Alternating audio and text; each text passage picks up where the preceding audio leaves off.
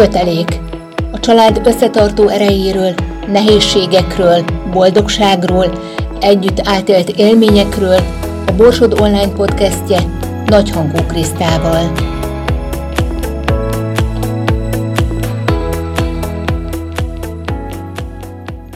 Szeretettel üdvözlöm a hallgatókat. A mai Kötelék című podcast beszélgetésünk vendége Számborszki Eszter Mesemondó. Az, hogy egy mesemondó hogyan illik egy családi témájú podcastbe, azt gondolom, hogy nem kell kifejteni, de nyilván erről is fogunk beszélni, hiszen a mesemondó főképpen gyermekeknek mond mesét, de Eszter esetében még ezt sem jelenthetjük ki, hiszen ő felnőtteknek is mesél, de természetesen erről is beszélgetünk majd. De hogyan lettél mesemondó, illetve hogy mit is jelent az, hogy mesemondó, hogyan tudnád ezt így a hallgatóknak elmondani, hogy a mai világban mi a te tevékenységed? Uh-huh. Hogy hogy lettem mesemondó, az sok-sok különböző eseménynek a, a hozománya, Egyfelől nekem a nagymamám és a nagyapám is rettentesen sokat mesélt nekem, és a nagymamám különben, aki Bodrogközi Rozvágyról való, ő egyébként ott a faluban is sokat mesélt, mely neki a szülei is mesélgettek, anyukám óvónéni volt, úgyhogy így a mesék az én életemben, gyerekkoromban nagyon fontos és jelentős szerepet kaptak. Aztán persze egy picit így elhalványultak ezek a dolgok, de ö, versmondó, prózamondó versenyekre jártam, ö, nagyon szerettem ö, szerepelni, beszélni. A mese és a mesemondás a saját gyerekeimmel jött vissza erőteljesen az életembe, mert amikor várandós lettem, akkor még várandósan elkezdtem mesélni a születendő mm, kislányomnak, és gyakorlatilag az így behúzott ebbe a mesevilágba, mert akkor, abban az időben, akitől lehetett tanulni a mesével kapcsolatban bármit, én a, őket megkerestem, és vagy saját élményben, ugye Boldizsár Ildikótól, vagy képzés szinten Bajzát Máriától, Antalfai Mártától, aztán a Hagyományok Házában váltam hagyományos népi mesemondóvá, mert próbáltam minden oldalról ö, megtapasztalni azt, hogy mi az, amit a mese tud, és mit lehet vele elérni, milyen hatással van én rám, és én milyen hatást tudok gyakorolni a hallgatóságomra, vagy a, vagy a gyerekekre, akikkel foglalkozom, mert nem pusztán mese, meséket mondok, hanem mesepedagógiai foglalkozásokat is tartok gyerekcsoportoknak, ovisoknak is, meg kisiskolásoknak is, tehát teljesen széles a skála, hogy kik azok, akiknek szívesen mesélek. Ugye azt mondtad, hogy hagyományos, akkor ezt, ezen csak a népmeséket értjük? Igen, a hagyományos népi mesemondó magyar népmeséket mond. Én nagyon szeretem a különböző népeknek a, a népmeséit, de alapvetően, és lehet azt mondani, hogy 99,9%-ban népmeséket mondok, és azért, mert hogy a népmeséknek a tárháza gyakorlatilag kifogyhatatlan. Szerencsére nagyon-nagyon sok népmese maradt ránk. És ezek a, a mesék nagyon nagy igazságokat hordoznak, és azt gondolom, és azt gondoljuk sokan, akik a mesékkel foglalkoznak, hogy tulajdonképpen már minden megtörtént az emberekkel, minden esemény, és ez, a mesék ezeket az eseményeket hordozzák. Én azt gondolom, hogy hogy nincs már új a nap alatt, mesék tekintetében sem, és egy-egy mesének is olyan sok változata van, hogy mindenki megtalálhatja azt, ami, ami rávonatkoztatható. A modernebb mesék között is én azokat szeretem, amelyeknek valamilyen módon népmesei alapja van, és a népmesei rendet tiszteletben tartja, és azt követi. Minden másik ilyen modern mese számomra túlzó, és nem feltétlenül pozitív az üzenete, hogyha ha már lehet ilyet mondani. Jó, nyilvánvalóan a népmességben is nagyon sok olyan ö, elem vagy olyan kép fel merül, vagy felsejlik, ami ha olyan fejjel gondolunk bele, akkor nem biztos, hogy pozitív, de nincsenek olyan népmesék, ami, ami ne oldaná fel azt a fajta feszültséget, amit adott esetben a mese hallgatása közben érezhetünk. Tehát, hogy mindig, mindig feloldódik, mindig vissza, vissza hozza a rendet, meg a rendnek az érzetét egy népmese, és ez szerintem rendkívül fontos.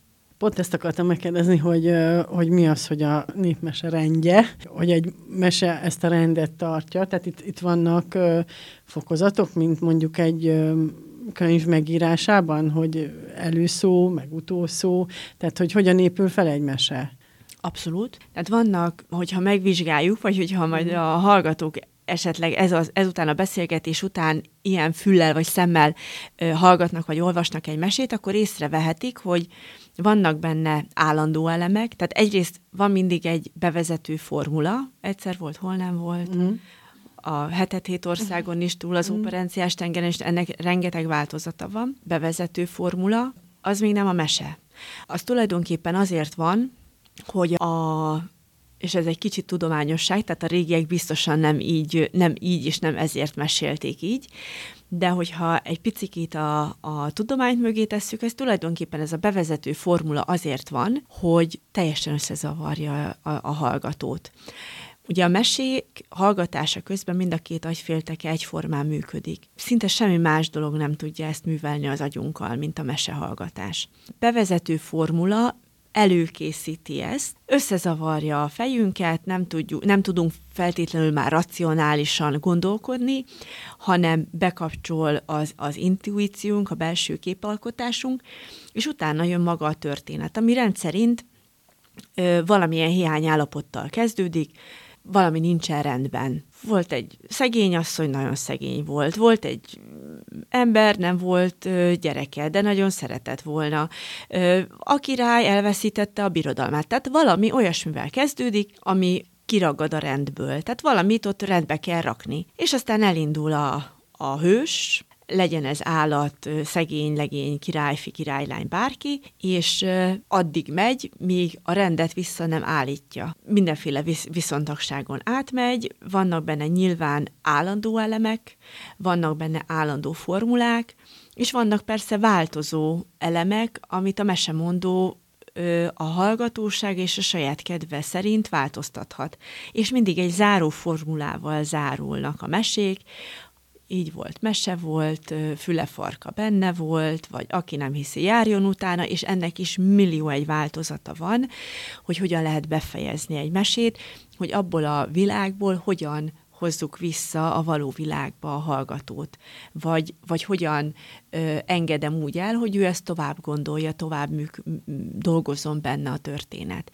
Tehát, hogy ennek igen, van egy rendje, és, és szerintem a, a ö, ilyen irodalmi mesék közül is az működik jól, amelyik követi ezt a rendet.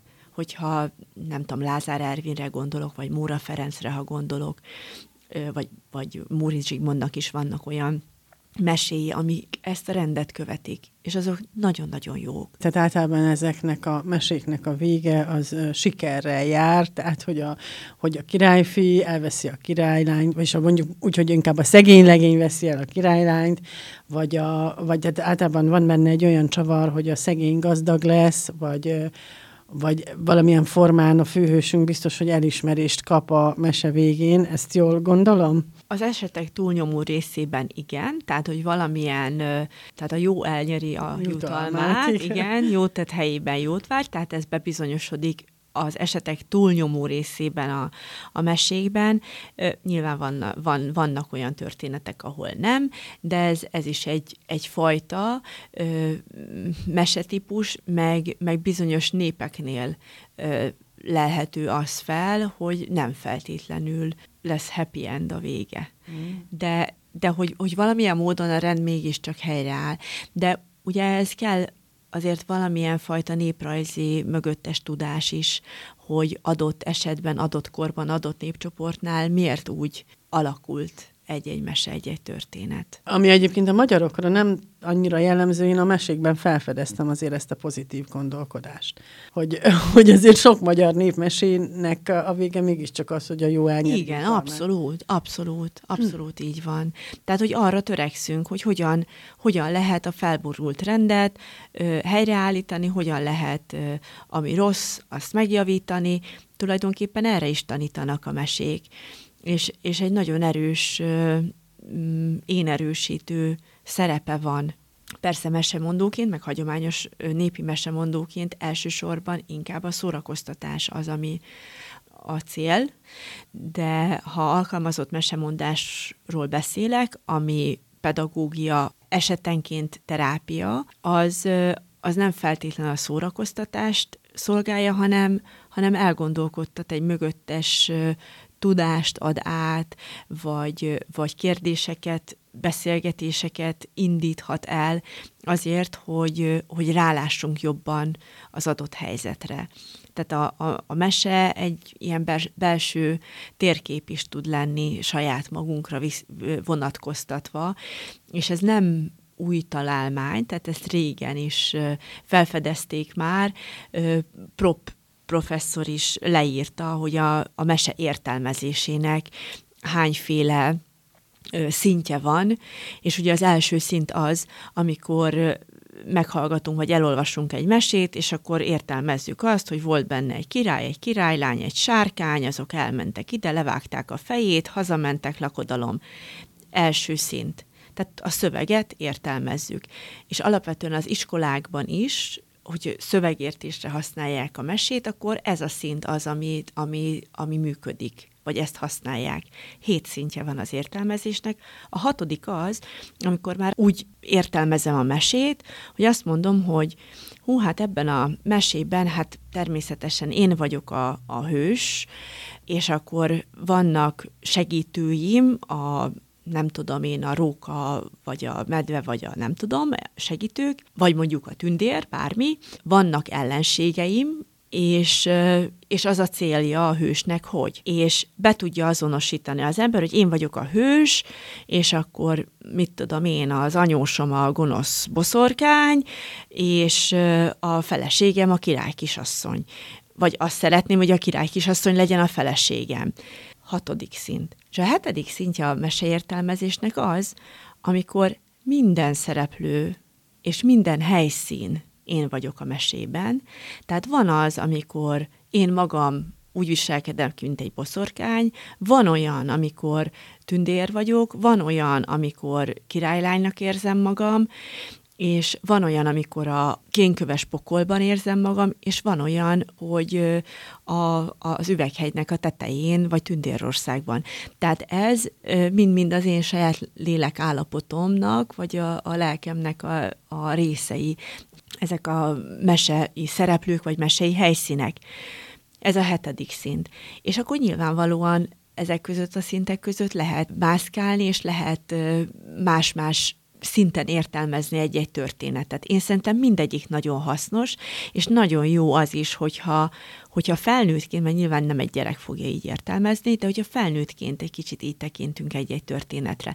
Pont Boldizsár Ildikó az, aki, aki ebben nagyon elmélyült, és valamelyest a, az ő módszere ezt, ezt a fajta gondolkodást hordozza, hogy ezt egy mesei térképet ír le, vagy önmagában, vagy lélekszinten, és, és a, az a cél ott, hogy megtalálja az ember azt a történetet, aminek a mintázata az ő élethelyzetének a mintázata, és hogyha be tudja magának azonosítani az adott szereplőket és helyeket, akkor tudja, hogy a mesehősnek mi volt a következő lépése, és akkor neki csak az a feladat, hogy ő magának is az legyen a következő lépése az életében, ami a mesehősnek volt, és akkor a végére, a mese végére eléri a, a rendet, tehát, hogy helyreáll a, az a lelki béke vagy lélekállapot, amire végül is mindenki törekszik. De most ugye már az elején is említettem, hogy felnőtteknek is mesélsz, és ezt most el is mondtad, ugye, hogy a felnőttek és a gyerekek másképp uh,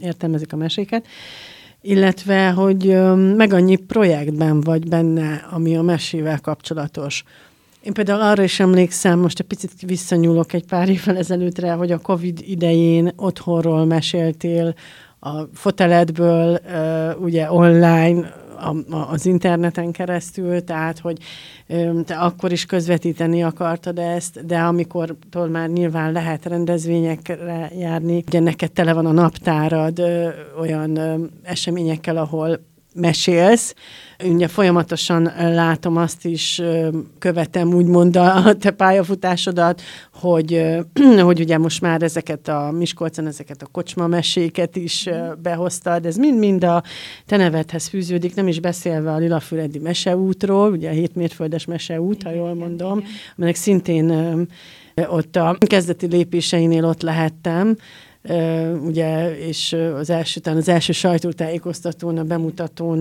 láttam ezt is, hát én is hatalmas lelkesedéssel figyelem, hogy mindig egy újabb és újabb dolgot teszel le. Azt mondják manapság, hogy pilot projekt, tehát hogy, hogy, hogy így elsőként legalábbis itt a mi régiónkban, vagy a Vármegyénkben, ugye Borsodban, Miskolcon, te nevedhez fűződik nagyon sok um, ilyen projekt, és hát ez a jó hosszú bevezető végén még azért ide bigyeztem azt a nemrégiben megjelent könyvet is, ami a Borsodi Madárka címet viseli. Ez gyakorlatilag egy népmeséket tartalmazó mesekönyv, amiben szintén jelentős részed volt, hogy összeállt és megjelent. Összefoglalóan, mit tudnál erről mondani, hogy honnan ez a lendület, és honnan ez, ez, ez a hatalmas szeretet a mesék iránt, ami mindig egy újabb és újabb projektbe visz téged? Azt gondolom, hogy megtaláltam a, a hivatásom, vagy azt a dolgot, ami az életemben, ami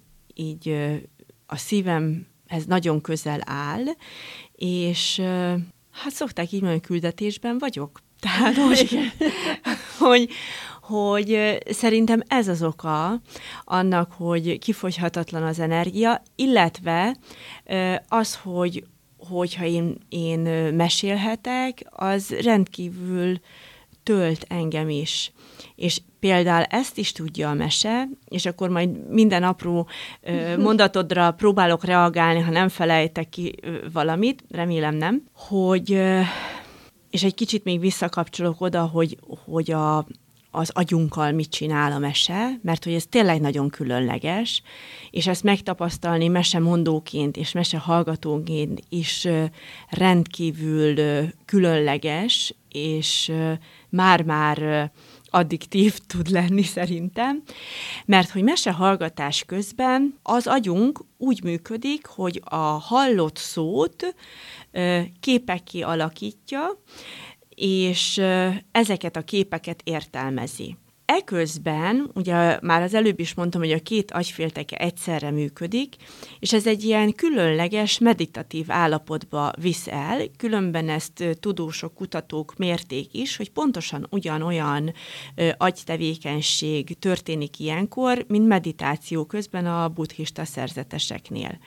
És ezt a mesemondás közben átéled, te magad is? Igen, tehát hmm. van, van ö, nem mondom, hogy minden egyes mesemondáskor, és nem minden mesehallgatáskor történik ez meg, de egyébként igen. És akkor szoktuk ilyet látni különösen gyerekeknél, de felnőtteknél is előfordul, hogy kitágul a pupilla, leesik az álla, el, elnehezednek a karok, vagy vagy a végtagok, így ö, ilyen, ilyen ellazult állapotba kerül az ember, és tényleg olyan érzés, mint hogyha egy más világba keveredne. Ez egy ilyen nagyon különleges buborék. Biztos vagyok benne, hogy ha aki ezt megéli, vagy átéli, az egy, az egy különleges élménnyel lesz gazdagabb. Én ugyanezt élem, amikor, amikor mesélek, és azt gondolom, hogy, hogy erre nekem szükség arról nem beszélve, ugye, hogy azt is szeretem, hogyha néznek.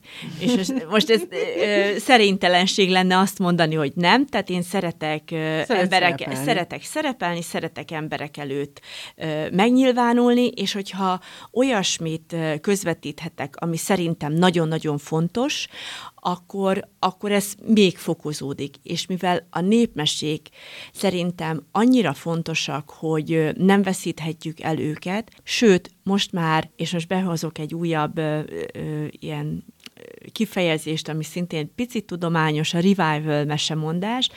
ami újra, újra a, a szájhagyományba ülteti vissza a meséket, és újra a, a hagyományos keretek közé teszi vissza a mese, mesemondást, és hogy ebben ö, tör, törekedjünk arra, hogy minél többen legyenek mesehallgatók, és minél többen őrizzék a fejükben és a szívükben ezeket a történeteket, ez számomra nagyon-nagyon fontos. Az, hogy a könyvekben ö, leíródtak történetek, az azért nagyon jó, mert, mert így biztosan megőrizzük őket. Bár azt gondolom, hogy így is azok forognak kézen közön, amelyek olyan tartalommal bírnak, ami fontos a számunkra. Jelen pillanatban olyan ö, értéke van, amit, amit ö, nem felejthetünk el. Egy-egy népmese több ezer éves, és mivel nem olyannyira régen írják le ezeket a meséket, így azok maradhattak fenn, amelyek olyan információt hordoznak, amit nem szabad elfelejteni. Amiket, amiket nem írtak le, nem emlékeztek rá, azok nem voltak annyira fontosak. És azt is szoktam mondani, hogy, hogy azt kell leírnunk, amit nem fontos megjegyeznünk, és azt gondolom, hogy ezeket a meséket meg fontos megjegyezni, és fontos visszaadni a szájhagyományba. Tehát, hogy azon túl, hogy én szeretek szerepelni, azon túl, és ami még fontosabb, hogy ezek a történetek éljenek bennünk, és ne csak a könyvekbe legyenek bezárva. Az, hogy a könyvekbe be vannak zárva, az azért jó, mert bárki elolvashatja, és a magáévá teheti. Tehát, hogy szerintem ez nagyon fontos. És akkor, hogy a borsodi madárkáról is meséljek egy picit, az egy szívemhez nagyon közel álló elfoglaltsága volt az elmúlt időszaknak, vagy ennek az évnek lehet azt mondani, mert ugye nyilvánvalóan egy könyvnek a, a, az elkészítése az nem egyik napról a másikra megy. Egy elég komoly kutatómunkával kezdődött a dolog. A Borsod Zemplén vármegye keresett meg ezzel a kéréssel, hisz a Herman Otto múzeumnak a levéltárában van egy hatalmas, több ezer oldalas gyűjtemény, kéziratos gyűjtemény, amit adatközlőktől jegyeztek le a 30-as, 40-es, 50-es, 60-as években. Ezekből a mesékből válogattam, olyan szempontok szerint, hogy, hogy a Vármegye minél több településéről válogassunk meséket, minél színesebb legyen a meséknek a, a köre. Fontos szempont volt az, hogy ez a mesekönyv gyerekeknek készült, óvodásoknak, kisiskolásoknak, és hogy az ő érdeklődési körüknek feleljen meg. Na most ez nem volt annyira könnyű, mert hogy a hagyományban nem gyerekeknek meséltek, felnőtt mesélt felnőttnek. Amit felgyűjtöttek, abból tudtunk dolgozni.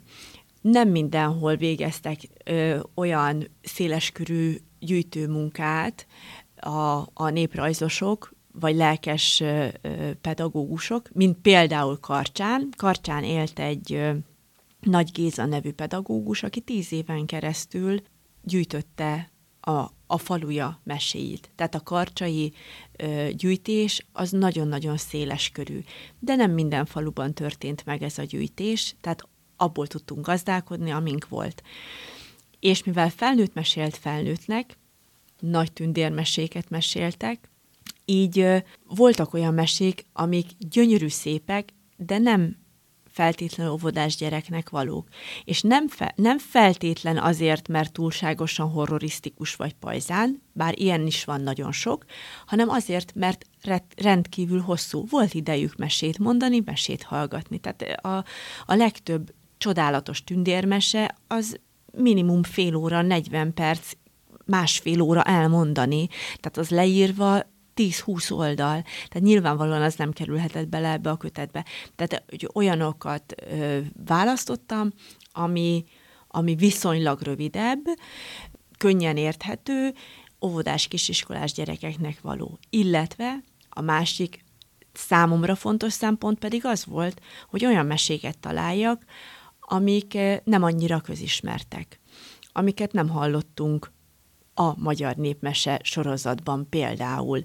Vagy ha igen, akkor ez egy másmilyen változat legyen, a mi változatunk legyen, hiszen az is kérés volt, hogy ez egy olyan válogatás legyen, ami a vármegyei identitástudatot erősíti. Én azt gondolom, hogy jól sikerült a válogatás. Nem mondom azt, hogy mindenbe se belekerült, ami a szívem csücske, de a kedvenceim azok benne vannak, és nagyon bízom benne, hogy aki olvassa, annak tetszeni fog, és hogy visszakerül a szájhagyományba. Nekem is van jó pár olyan mese már ebből, ami, amiből ezt a változatot mesélem, és nem azt, amit régen, régebről ismerek.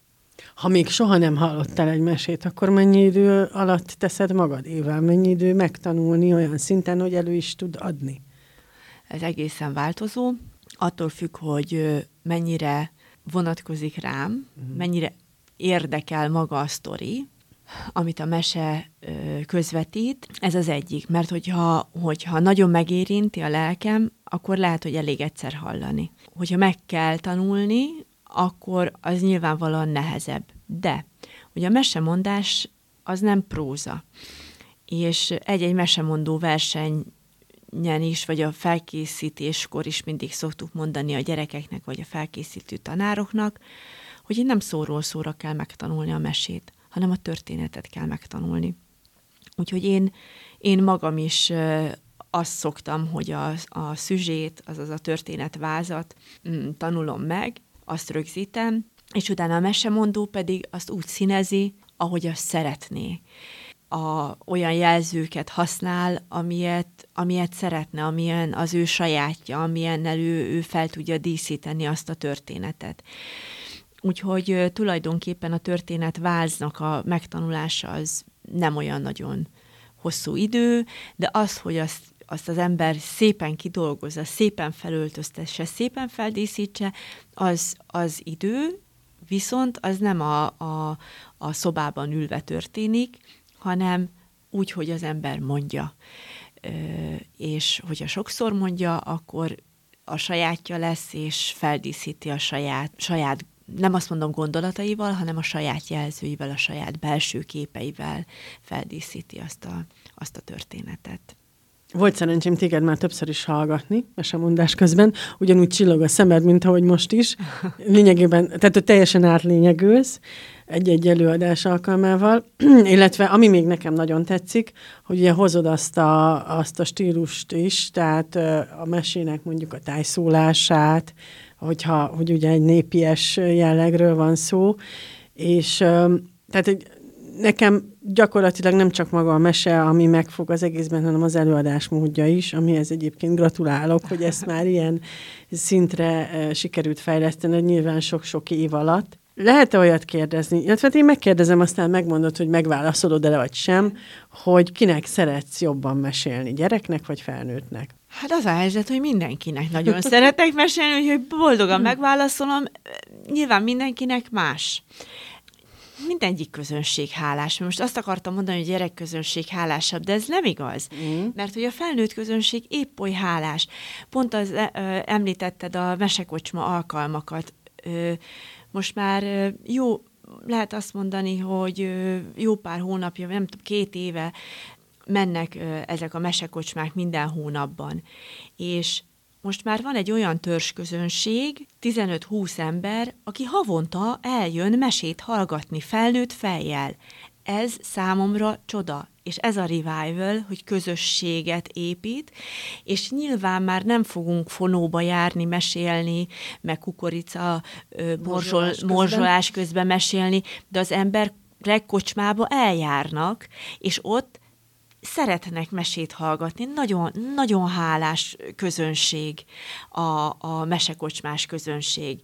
De a gyerekközönség is végtelenül hálás közönség, különösen akkor, hogyha, hogyha jól választom ki a mesét, amit mondani fogok. És tulajdonképpen nekem az a, az a nagyon felemelő, amikor nem egy mese előadással megyek egy csoporthoz, hanem, hanem úgy megyek, hogy hát jó, van a, van a tarsolyomban jó pár mese, de majd megkérdezem a gyerekeket, hogy na, mit, miről meséljek. És ők mondanak ezt, azt, azt, előhúzok a tarsolyból egy, egy történetet, reflektálva arra, amit ők szeretnének hallgatni, és hogyha az betalál, akkor az egy ilyen nagyon-nagyon felemelő érzés. Amikor, amikor tényleg meg tud lenni az a, az a spontaneitás, ami talán megvolt a régieknél. Ez, ez számomra nagyon-nagyon felemelő. Hát én nagyon szépen köszönöm, hogy, hogy egy kicsit beavattál itt a mesék kulisszáiba, engem is a hallgatókat természetesen. Én további sok sikert kívánok ehhez a tevékenységhez, ami szerintem egy nagyon szép dolog, és örülök, hogy ebben megtaláltad önmagadat, illetve hogy ezt egy ilyen lelkesedéssel műveled, hiszen azt gondolom, hogy ezt másképp nem is lehet. És természetesen gratulálok a Borsodi Madárkához is, egy nagyon szép kötet született, ugye én is most kézben vehettem, én ajánlom mindenkinek, aki hozzá tud jutni, hogy azért legalább lapozgassa, olvasgasson bele, ha teheti. Meg hát olvassunk minél több mesét. Én a gyerekeimnek, vagy egymásnak. Igen, igen. Apa anyának is olvashat, és anya apának abszolút. is. Ugye kiderült, hogy a felnőtteknek pont ugyanolyan érdekes ez, mint a gyerekeknek. Úgyhogy hát főleg a mai világban szerintem ez nagyon fontos, hogy térjünk vissza kicsit a mesék világába, és akkor érezzük ezt a flót, amit mondtál. Igen, igen. hogy, hogy ugye így ellazulunk egy mese hallgatása kapcsán. Lehet, hogy be lehetne vezetni ezt ilyen wellness tevékenységnek is, nem? Ezzel még nem gondolkoztál? De abszolút lehetne, de szerintem... Wellness mese hétvége. igen, abszolút ö, ö, lehet, és egyébként vannak is olyan, olyan alkalmak, amikor, amikor ö, tényleg pihenésképpen hallgatja az ember a meséket. Na, hát akkor, hogy így adtunk egy újabb projektötletet. Kérlek, akkor majd legközelebb, ha találkozunk, akkor gyere a kidolgozott Jó, rendben van, rendben van. Köszönöm szépen én is, és tényleg kívánok mindenkinek mesés napokat, és hogy még a borsodi madárkának a történetei tényleg azt szeretném, hogyha visszakerülnének a szájhagyományba, úgyhogy aki egyszer elolvasta, az utána mondja. Mesélje. Igen. Köszönöm szépen. Köszönöm szépen én is. Kötelék.